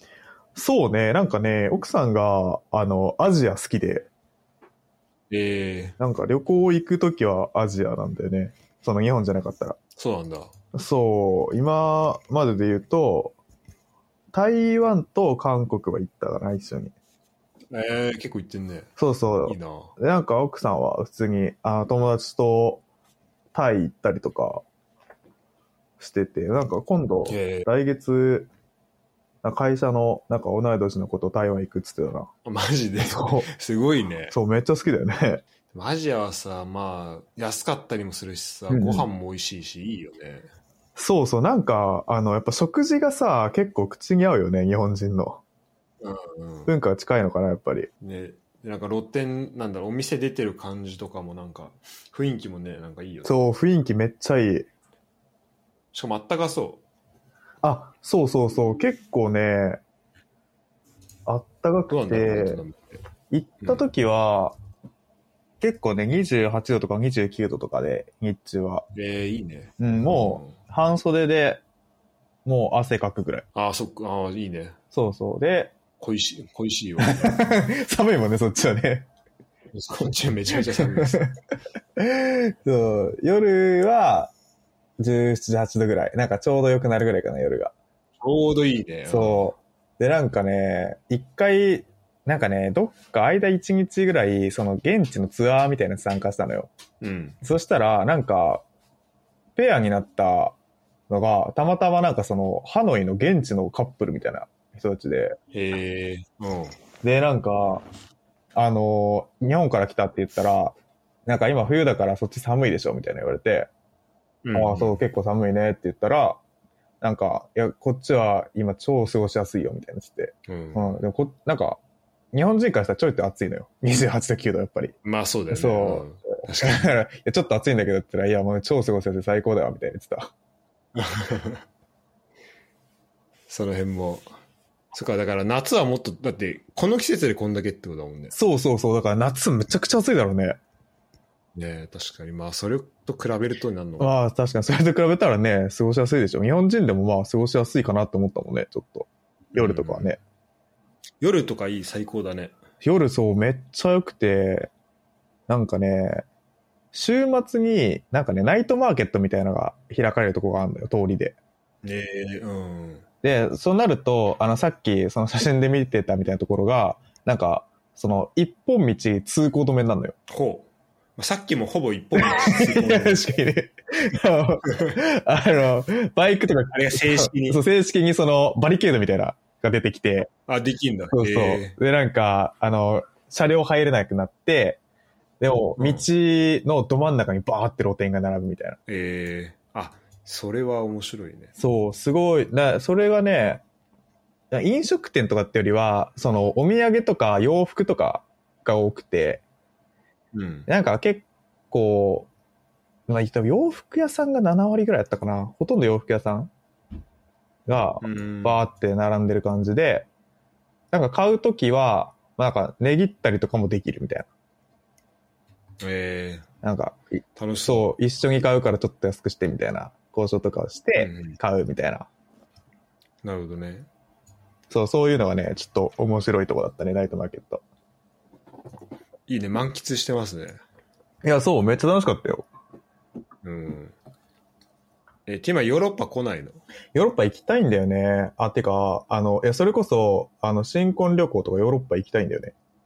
おお。あれ来たことはあるんだよね。うん。いや、めっちゃ前だけど、あの大学生の時に、一回だけドイツ行ったわ。あ、ドイツか、それも。そうそう、ドイツのツアーみたいなやつ。ツアーでドイツに行ったのか。へえ。どこ行ったかな街はえっとね、どこ行ったっけなあれとか見たよ。あ、えっと、なんだっけ。ノイシュバンシュタイン城とか。あ、じゃあミュニミュンヘンの方か。あ、そうだね、ミュンヘンの方かな。うんやべえ、でも結構前だから、ちょっと都市どこ行ったかあんまちゃんと覚えてないな。えっとね、なんかベンツの博物館とか行った記憶あるわ。え、シュットガルトかな、じゃあ。あ、そうかも。シュットガルト、ベンツあるはずで、俺、こん今週末それこそシュットガルト行ってた、行ってきたけど。あ、本当うん。ベえンツ はー、あとは、どこだこれは。やべ、写真撮ってるけど場所がわかんないな。これは、あ、誰かの家だな、これ。なんだっけ誰だっけな なんだよ。これ、 誰かの家とか行ったんだよ。これ、誰の家だっけ忘れちゃった。あ、それ知り合い違う 違う違う。ゲーテゲーテの家とかあるそういうことね。誰かのそうそう。あ、ゲーテの家行ったんだ。ええ そう。ゲーテフランクフルト。フランクフルトか。あと、あ、川下り、川下りって言わないか。ライン川ライン川だっけ流れてる川。あ、ラインが、うん。ライン川流れてるを、ななんかその船で、こう、わーってなんか、行ったりとか。下ってったのそうそうそうそう。なんか両脇にさ、なんか城みたいなとこが立ってるような、ああれのとあこる。そういうとこ下ったりとか。それフランクフルトから出てったのあ、フランクフルトじゃねえか。えっと、どっかまで行って乗ったってことだよね、それね。そうだフラねン。クフルそトのはず。だってそれこそボンとかケルンとか、そのライン川流れてるから、うんうんずっと流れていくとその辺通って、うん。はいはい。最後オランダの方までああ、うんうん。行くらしい。そう。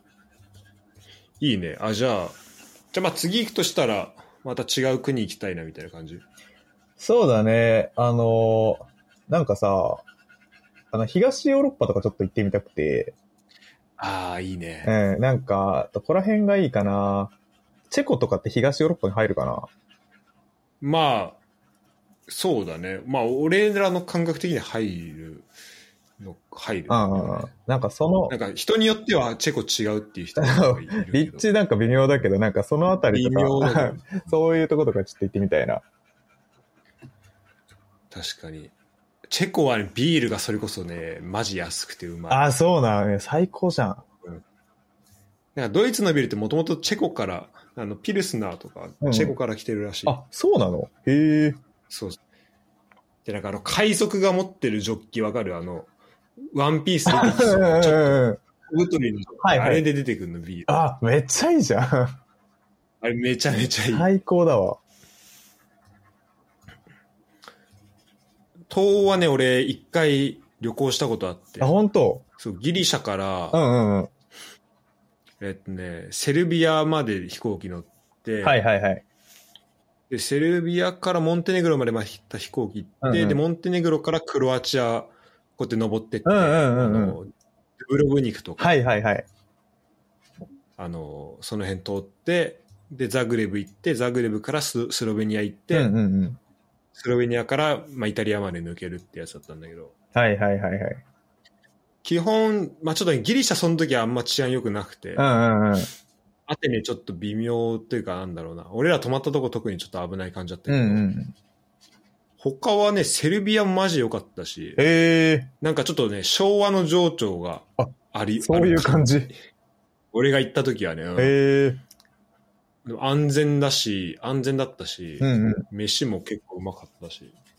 はいはい。いやー、そう、いいなーちょっと行ってみたいけど、そう、なんか東欧ってちょっとね、治安がよろしくないタイミングがあるじゃうん。んそうだね。そう、それだけね、ちょっとね。まあでも、そう、俺もね、そう思ってた、まあ今ちょっと情勢あれだけど、でも基本的にその辺はまだ大丈夫なはず。うんうん。なるほどね。でおすすめは、モンテネグロの、うんてか俺がもう一回行きたいなと思うんだね、モンテネグロのね、コトルっていう街があって、へえ、コトル。それがね、海沿いなんだけど、うん。えっとね、海沿いなんだけど、もうすぐ後ろにも山があって、で、そのね、えっと、海の、まあ、港的な、ちっちゃい港と、うんうんうん。その山の間に、なんかほんと細い道が何個もあって、その中になんか、バーとか、うん。あの、や宿とかがあって、なんかね、あの、ドラクエとかに出てきそうなあ街なんで、最高やん、そんな。ここね、ちょっとね、あ、そう、これこれ。これちょっと行ってほしいな。これまた行きたい。いいね。てか街並みめっちゃ綺麗だね、やっぱ。そうだね、うん。これあれだな、あれ見したいけど。これでやるか。これ今見えてるあ、見えてる見えてる。そう、こういう山見えるでしょ。ほんとだ。で、そこの辺なんかちっちゃいもう、みあの、通りがもうほんとちっちゃくたくさんあって、はいはいはい。でもうすぐこっち行くと海があるみたいな。ああ、めっちゃいいじゃん、これ。うん、ここはね、ただまあ、確かに行くの、なんか俺ね、バス、確か長距離バスだったんだよな。うーん。クロアチア行くときに。で、多分どうやって行ったのかなスロセルビアからバスで行ったらクソ遠いんだけど、うんうん。まあでも何かしら頑張ってきて、で、待ち時間でちょっと行っただけだったから、なんか確かに日本から行くとしたらす結構大変な気がするけど、確かにな。どうやって、 どうやって行くんだろうね、これ。あとね、あの、スロベニアうんうん。の、えー、と首都リュブリアナもめっちゃ良かった。うーん。なんか有名な湖あるの知ってるなんかさ、スロベニアに、うん。結構この結婚式とかで使えるらしいんだけど、なんかこのブレット湖っていうへ湖があえっ。て、ここでね、なんかよく結婚の、結婚式、なんか湖の中に教会があるのよ。ああ、本当だ。そう。で、ここで、この島みたいなちっちゃい小島でなんか結婚式あげたりとかするらしいんだけど、へえ、すげえ。ちょうどこの一個のあある場所から見ると、この教会があってその後ろに、この辺が、ああの、後ろにアルプスが見えるのよ。はいはいはいはい。アルプスの始まりうが。だかんうん。らもうめちゃめちゃけあの綺麗だし、なんかうわあ、美しい。いいね。でリブリアナは、うん、あの、街はそんな大きくないんだけうど、んうん。結構ご飯、あのビールが俺今まで飲んだ中で一番好きなビールはリブリアナで飲んだビへえ。ールだったね。うん。なんか、だからドラゴンがね、有名らしいんだよ。これ竜の橋とかあるけど。え、ドラゴンが有名なのそう、なんか、 昔の言い伝えで、なんかドラゴンが街を守ったみたいなのあるらしくてお。ー ワクワクするね、そういうの。そう、だから、そう、なんか、中肉心を感じる。 そうね、くすぐられるよね。もうカタカナで全然書けない。 リブリアナか。そうで、あのね、あの、街のそのさ、紋章みたいなさ、エンブレムみうたいんうなさ、んうん。あんあれにもドラゴン入ってんだよ。へえ。そう、なんかそういう、まあ、そういう歴史、あ、これこれこれ。あ、本当だ。上から、上から守ってますみたいなね。そうなんかあるらしくて。 がっつり書いてあるんだね、ドラゴンが。そうそうそう。そういう、あの、感じらしいです。うん東欧ね、結構、この辺はいいと思うんうんう。うん。うん。いいよな。いやー、そっちの方行きたいな。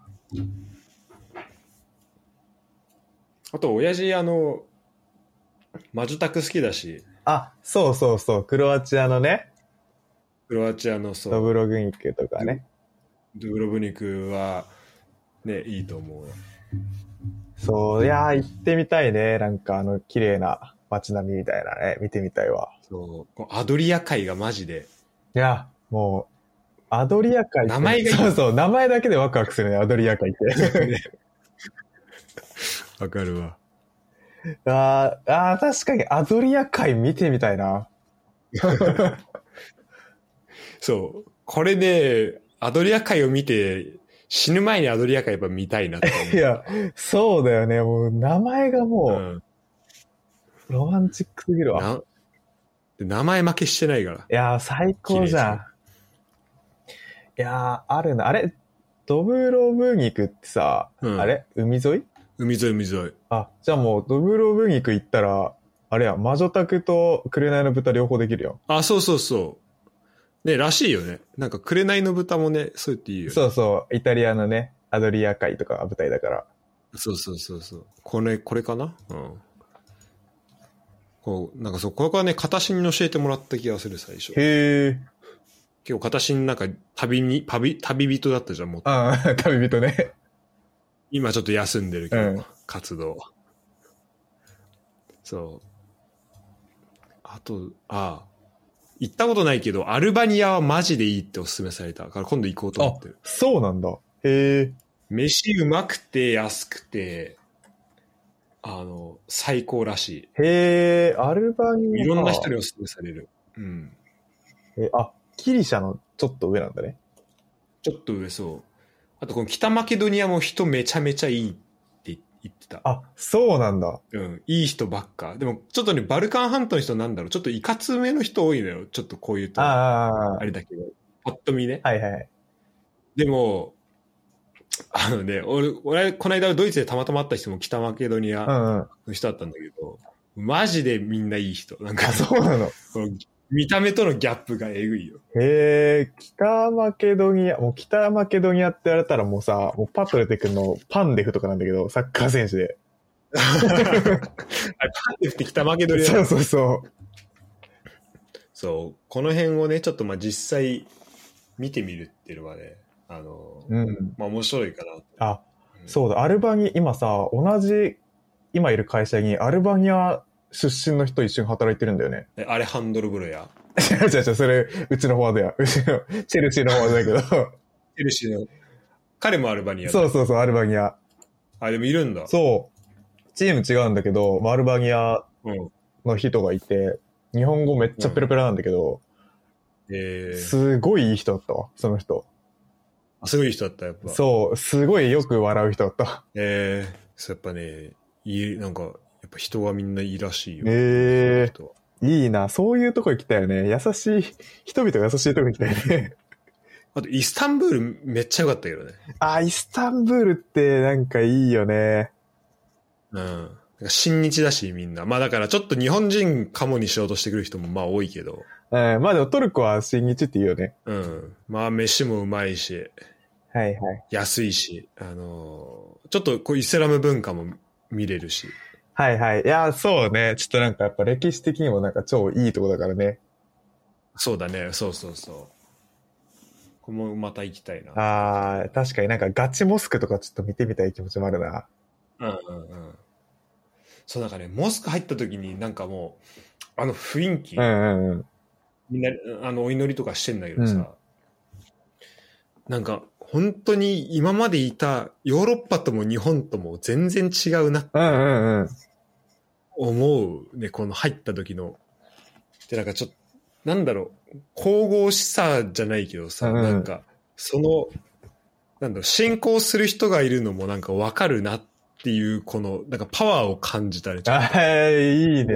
はい。うんちょっとあれはね、体験してほしいな。いいな。やっぱその、なんていうのかな、おごそかさみたいな。そうそうそうそうそう。荘厳な感じがあるんだ。ああ、いいね。あとはちょっと、そう、それで言うとサウジを今度あの、ジッタ、今度、クラブワールドカップここなんだけうど、んうんうん。その隣のメッカが本当は、あれなんだよね。サウジアラビアの、ああの、てかイスラム教のうんうんうん聖地。そうね。じゃあ。で、ここね、やっぱね、あの、さイスラム教の人じゃないと入れないらしいんだよね。あ、やっぱそうなんだ。だからそのビザが必要らしくて、はいはいはい。なんか浦和サポで一人なんかあのもうでしかもビザ取るのにはそのイスラム教にあの入信してますっていう証明が必要らしい、うんうんうん。でそれも取ってあの今回浦和の応援とその巡礼を兼ねていく人がいるらしくて、マジでうん、多分日本人でその人だけなん じゃないいや、そうだろうね。ななこの辺もだから、まあ、文化の違いとかも含めてねいいや、あのいいね。そう、サウジアラビアはちょっと、この、あの、アラブのこの辺の国の中でもちょっと行ってほしい国っっていうのは、あの、お酒一切売ってないのね。あ、そうだよね。イスラム教だしね。そう。でさ、上昇行ってたさ、あの、ドバイとかうさ、んうん。まあ一応、国民は飲まない、うっんうん。ていうか、そのイスラム教の人飲まないけど、まあ、う観光客向けに売ってるみたはいいはいはいはい。な。でカタールもさ、全然飲めるみうたいなんうん。だけど、サウジアラビアマジで全く売ってなくて。あ、そうなんだ。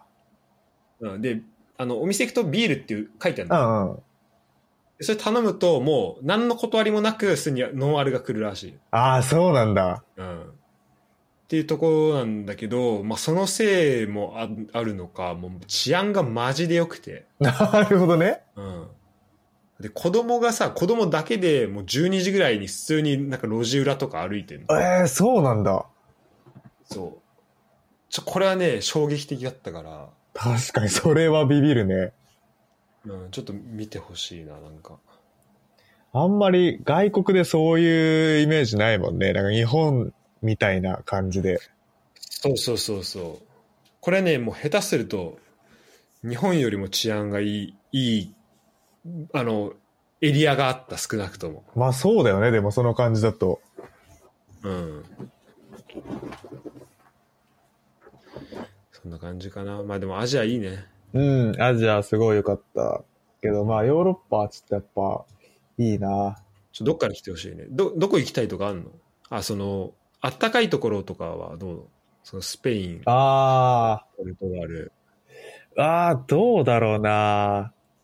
か、まあ、チェルシあ、そうね、それはあるロン。ドンなんかね、ロンドンに行きたい気持ちはめっちゃあるんだけど、じゃああんまりその、あの、新婚旅行で奥さん引き連れてまで自分の顔を通すのかっていうね。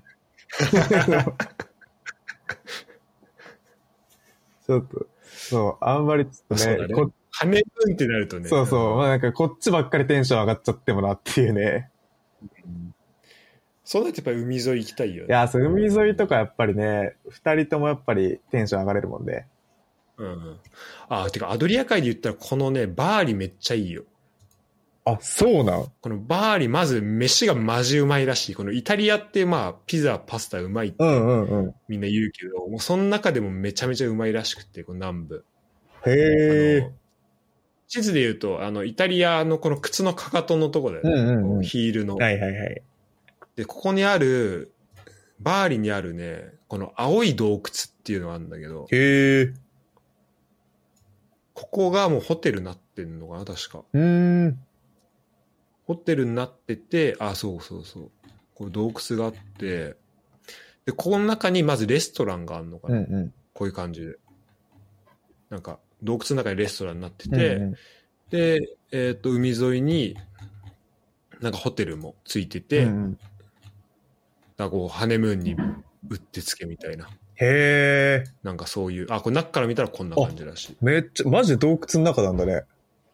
そうだね。で、こうアドリア海見えて、あ、すげえな、これ。そう、心情を拝みながら、で、こっから、きょあの、客、あの、ホテルの部屋からもこんな感じ見える。まあ、マジでもう目の前海なんだね。めっちゃガラス張りだね、そして。 いや、でも、シャワこー。んだけ綺麗だったら、まあな、なんとかして見せようとするんじゃないやっぱ、シャワー浴びてる間もみた いな。そう、ここはね、めっちゃ、いつか行きたいなと思う。あーこれは確かに綺麗だわ。うん。これおすすめかも。いいね。やっぱアドリア海が見えるとこ行きたいな。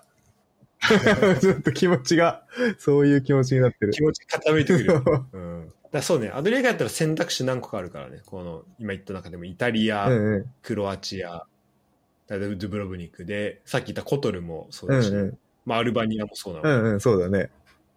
うんなんか、結構良さげなとこは多い確かに、いいラインナップ。 うん。いいな。これなんか気づいたら旅の話になってたね。確かに。うん。あれだよね。ちょ、サッカーの話も聞きたいけど、もうそっち12時だし、ああ、そうね。12時だね。奥さんももう寝るっしょ。奥さんは、もう寝そう。そうね、寝 そうだね。そうだね。じゃあちょっとまた近いうちにはあれかな。次回そうだね。出てもらえた感じうが。ん。うんサッカーの話もしたいし。そうだね。チェルシーのね、今熱でいも激アツ。激アツの 話もしたいし。うんあとまあどっちにしろ俺年末帰るんで。あまそうだよね親父とはうんうんまあ楽しみにしてうる。ん。気をつけてね。はい。